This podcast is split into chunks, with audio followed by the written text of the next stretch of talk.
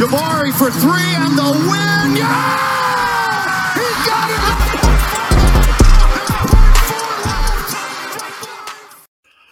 What's up, everybody? I'm LaShard Binkley. I am a credentialed writer for S B Nation and the Dream Shake covering the Houston Rockets. And of course, I am the host of Rockets Fuel Podcast. And I wanted to give you a quick breakdown of how I think this offseason is going to go for the Houston Rockets.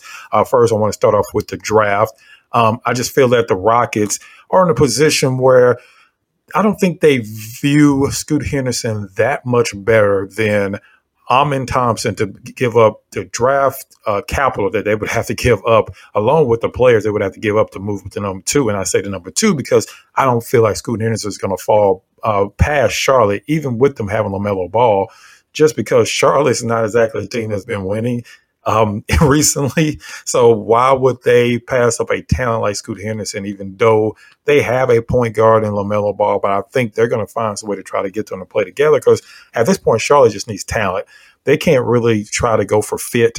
They're not a good enough team to go for fit, which to me, that's more going with Brandon Miller. I just think Scoot Henderson is the best prospect outside of Victor Wembanyama. So why in the world would Charlotte pass them up?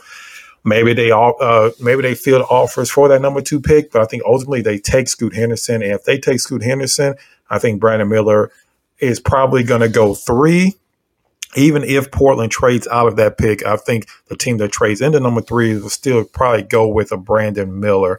So I think that leaves the Rockets with Thompson.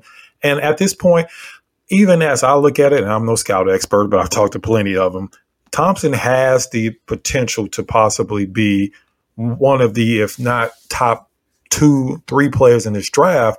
So if you're the Rockets and you're still rebuilding, yes, you want to win more this year. We've heard it from Tilman Fertitta. We've heard it from the new head coach. We heard it from Rafael Stone. We heard it from everybody. So we know the Rockets want to win this upcoming season, but you're not going to be good enough to compete with the top teams in the league this coming season. You're probably not going to be good enough to compete for a top eight spot in the playoffs. You're probably going to be competing for a play-in spot, which is perfectly fine. That's where the Rockets need to be. So why would you give up, you know, future draft capital and players, which you're probably going to give up a player like Jabari Smith or Alperen Sengun or Jaylen Green to be able to move up? Because the teams in front of you are just not going to give you that top two or top three pick just because you're giving them a number four or number twenty. That's not going to be enough. The Rockets will have to give up a major asset to be able to move up. So why do that if you know that Amon Thompson is maybe better than Miller?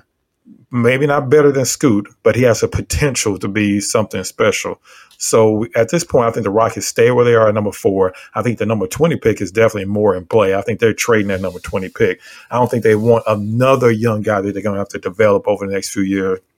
I think that number twenty pick comes into play a lot more than number four pick. So I think they trade the number twenty pick to try to get some veteran leadership on this team um, through uh, trade, because they're also going to do that in free agency. And speaking of free agency, um, we heard the news today that, again, another report comes out that this time that James Harden is not likely to come to the Rockets. We've kind of heard everything from Harden is absolutely come to the Rockets to he's torn now. He's not coming to the Rockets. So it's all over the place.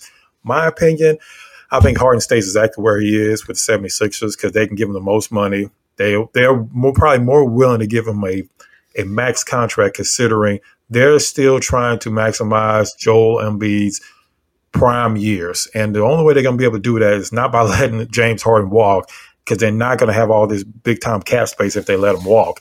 They still wouldn't be able to bring in a player the caliber of James Harden in free agency if they let him walk. So Darryl Morey knows his job is online, so he's probably going to do whatever he can to bring back James Harden. Ultimately, I think Philadelphia blinks and gives Harden that max contract, and Harden stays exactly where he is. I think all this stuff that's been going on recently with the news coming out, I think it was just a leverage play for him to get that max deal because I think there's no way that Rafael Stone and the Rockets were going to give him three or four year max deal. It just wasn't going to happen. It makes no sense to eat into your future cap space for a player that will make you better, but how much better will he really make you?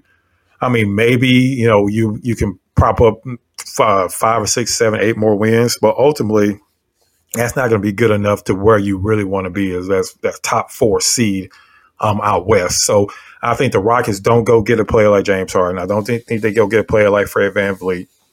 I think the Rockets stay kind of, you know, relatively not quiet, but I think that they go the conservative route, going with players maybe like a Josh Hart or a Seth Curry or a Nash Reed, players that are not going to eat into their cap space, even if they give them two or three year deals. They're not going to be asking for thirty million dollars a year.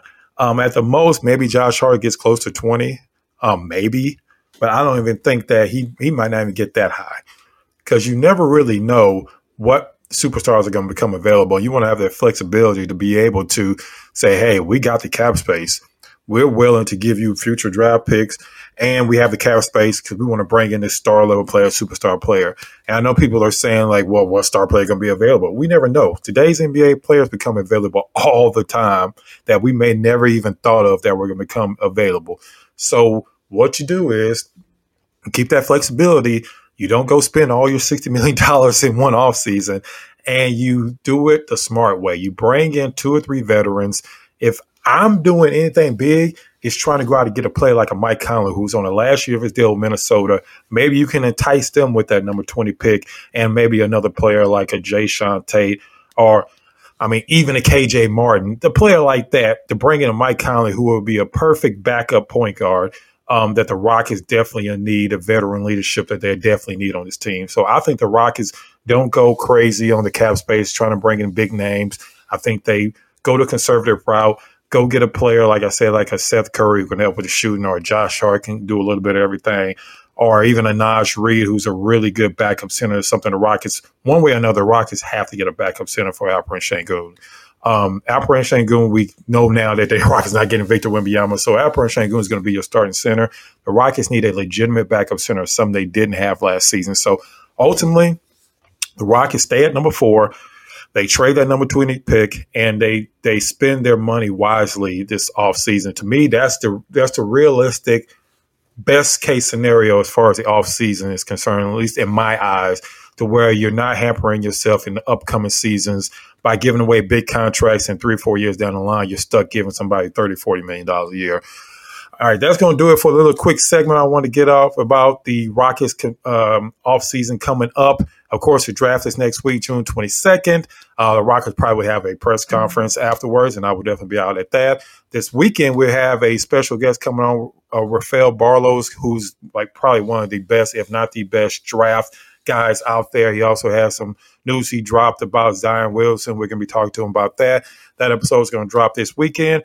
So make sure to dr- uh, join uh, Vader and myself um, as we have another great episode of Rockets Fuel Podcast dropping this weekend.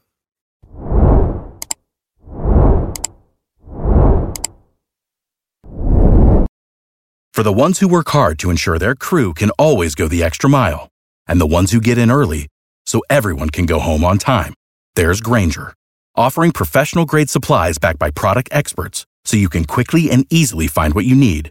Plus, you can count on access to a committed team ready to go the extra mile for you. Call, click Grainger dot com, or just stop by.